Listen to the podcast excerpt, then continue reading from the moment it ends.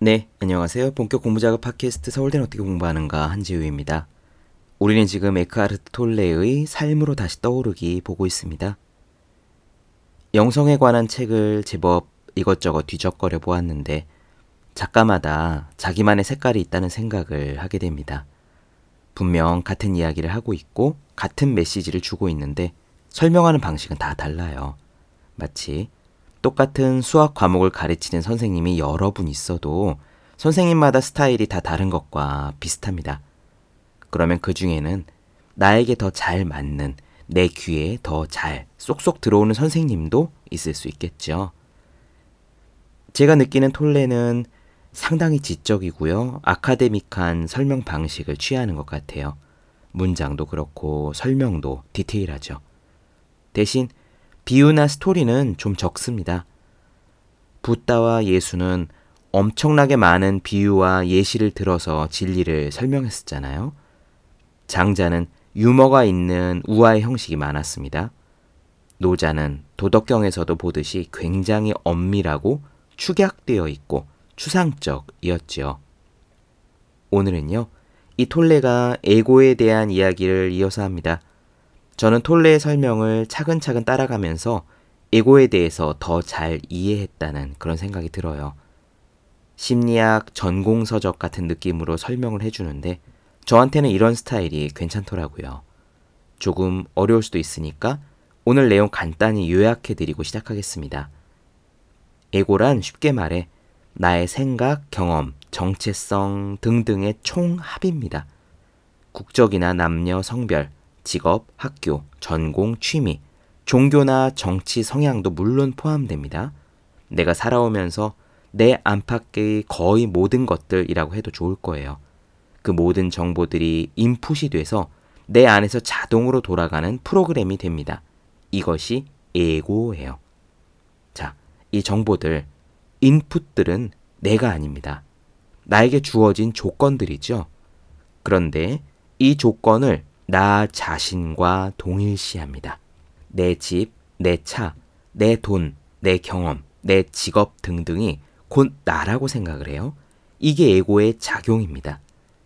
내가 있으면 당연히 남이 있어야겠죠? 그래서 에고가 또 하나의 작업을 하는데 다름 아닌 분리입니다.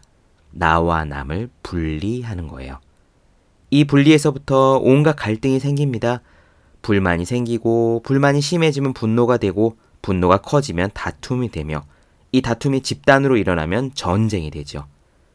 톨레가 가르치는 핵심은 이것은 진정한 나 자신으로부터 나오는 것이 아니라 다만 내 안에 저장된 프로그램, 에고로부터 나오는 거다라는 점이에요. 마치 내 안에 에고라는 룸메이트가 사는 것과 같습니다. 계속 불만이 있고 남과 비교하고 화를 잘 내는 그런 룸메이트입니다.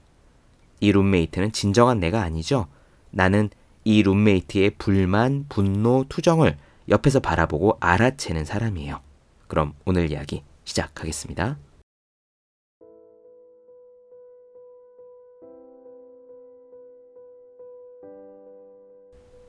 당신이 나라고 말할 때 대부분의 경우 그것은 당신 자신이 아니라 에고가 말하고 있는 것이다. 에고는 생각과 감정, 당신이 자신과 동일시하는 기억의 덩어리들, 부지불식간에 연출하는 습관적인 역할들로 구성되어 있다. 그리고 국적, 종교, 인종, 사회적 지위, 정치적 충성 같은 집단적 동일화도 포함된다. 에고의 내용물은 사람마다 다르지만 모든 에고에는 동일한 구조가 작용한다. 다시 말해, 에고는 단지 표면에서만 다를 뿐 깊은 아래서는 모두가 똑같다. 그렇다면 어떤 방식으로 같을까? 에고는 동일화와 분리를 먹고 산다. 나라는 생각을 유지하기 위해 에고는 그 반대 생각인 남이 필요하다. 개념적으로 나는 개념적으로 남이 없으면 생존할 수가 없다. 남은 내가 그들을 적으로 간주할 때 가장 확실하게 남이 된다. 에고가 지배하는 이 무의식적인 행동 양식의 한쪽 끝에는 남의 잘못을 찾아내고 불평하는 에고의 강박적인 습관이 놓여 있다. 예수가 너는 형제의 눈 속에 있는 티는 보면서 내 눈 속에 있는 들보는 깨닫지 못하는가 라고 말한 것도 이것을 가리킨다. 이 행동 양식의 다른 쪽 끝에는 개인 간의 물리적인 폭력과 국가 간의 전쟁이 있다.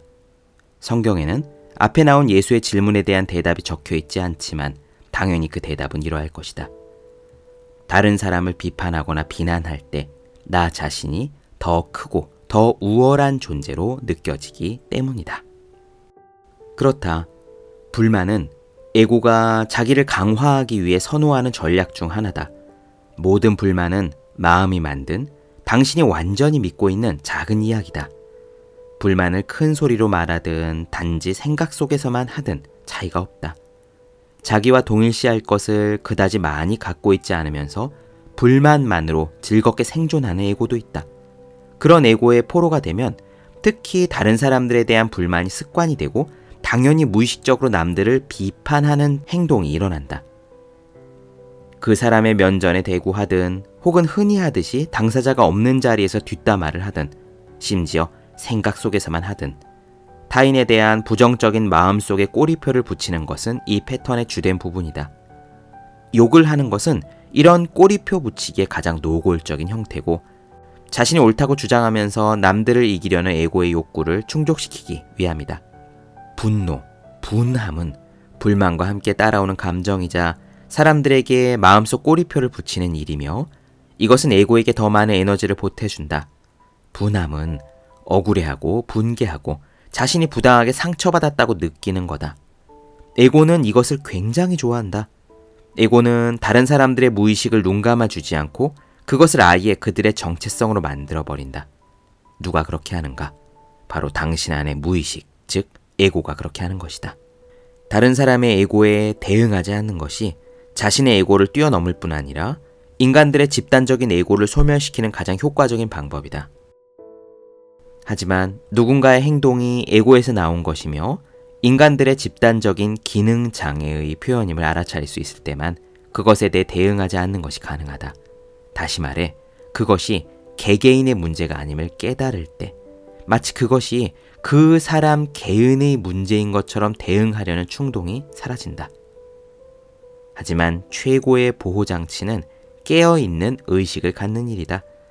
당신이 에고라는 무의식을 개인의 문제로 분류하면 누군가는 적이 된다.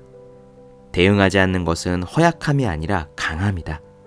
대응하지 않는 것의 다른 말이 바로 용서다. 용서한다는 것은 눈 감아 주는 것. 더 정확히 말하면 본질을 꿰뚫어 보는 것이다. 에고를 꿰뚫어 모든 인간 존재의 본질인 온전한 정신을 보는 것이다. 에고는 다른 사람들뿐만 아니라 상황에 대해서도 불평하고 분개하기를 좋아한다. 사람에 대해 가능한 것은 상황에 대해서도 가능하다. 즉, 상황 자체를 적으로 만드는 거다.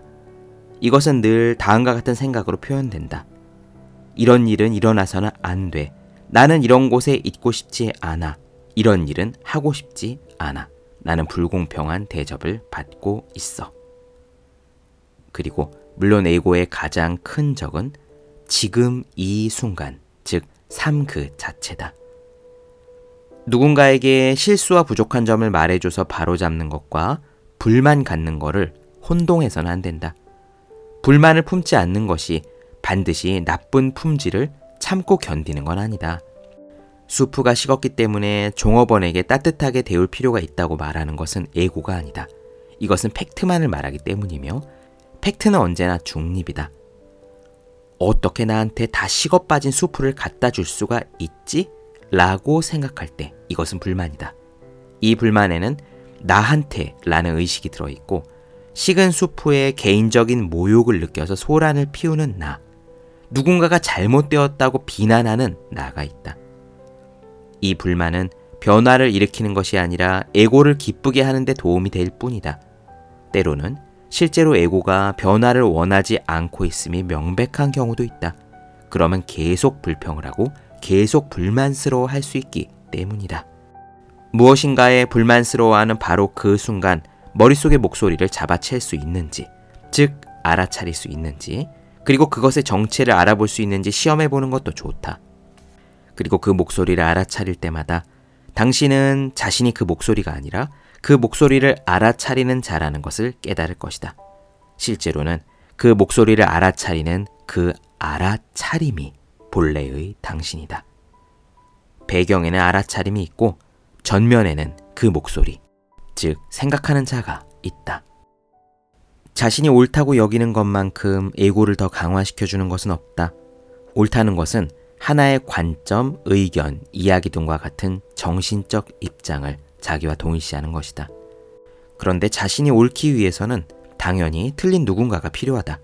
그래서 에고는 옳기 위해서 누군가를 틀리게 만들기를 매우 좋아한다. 사람뿐만이 아니라 상황도 불만과 반응을 통해 틀린 것으로 만들 수 있다. 이런 일은 일어나서는 안 되지 라고 말하는 것이다. 자신이 옳다는 주장은 잘못되거나 문제가 있다고 판단되는 사람과 상황에 대해 자신을 상상 속에서 도덕적으로 우월한 위치에 올려놓는다. 에고가 갈망하는 것은 바로 그 우월감이며 그것을 통해 에고는 자신을 강화시킨다.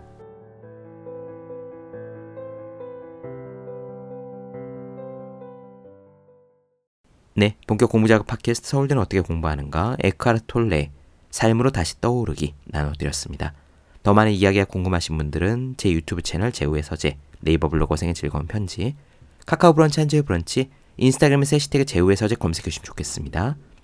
그리고 해야 하는 일과 하고 싶은 일 사이에서 고민하며 쓴 제 첫 번째 에세이 노력이라 쓰고 버티기라 읽는 공부하시는 모든 분들을 위해 어떻게 공부하는 게 효율적인 설명한 혼자 하는 공부의 정석 그리고 책상에 올려두기만 해도 공부하고 싶어지는 365 혼공 캘린더 아직 읽지 않으셨다면 꼭 한번 읽어보셨으면 좋겠습니다. 그럼 오늘 여기까지 할게요. 전 다음 시간에 뵙겠습니다. 여러분 모두 열심히 공부하십시오. 저도 열심히 하겠습니다.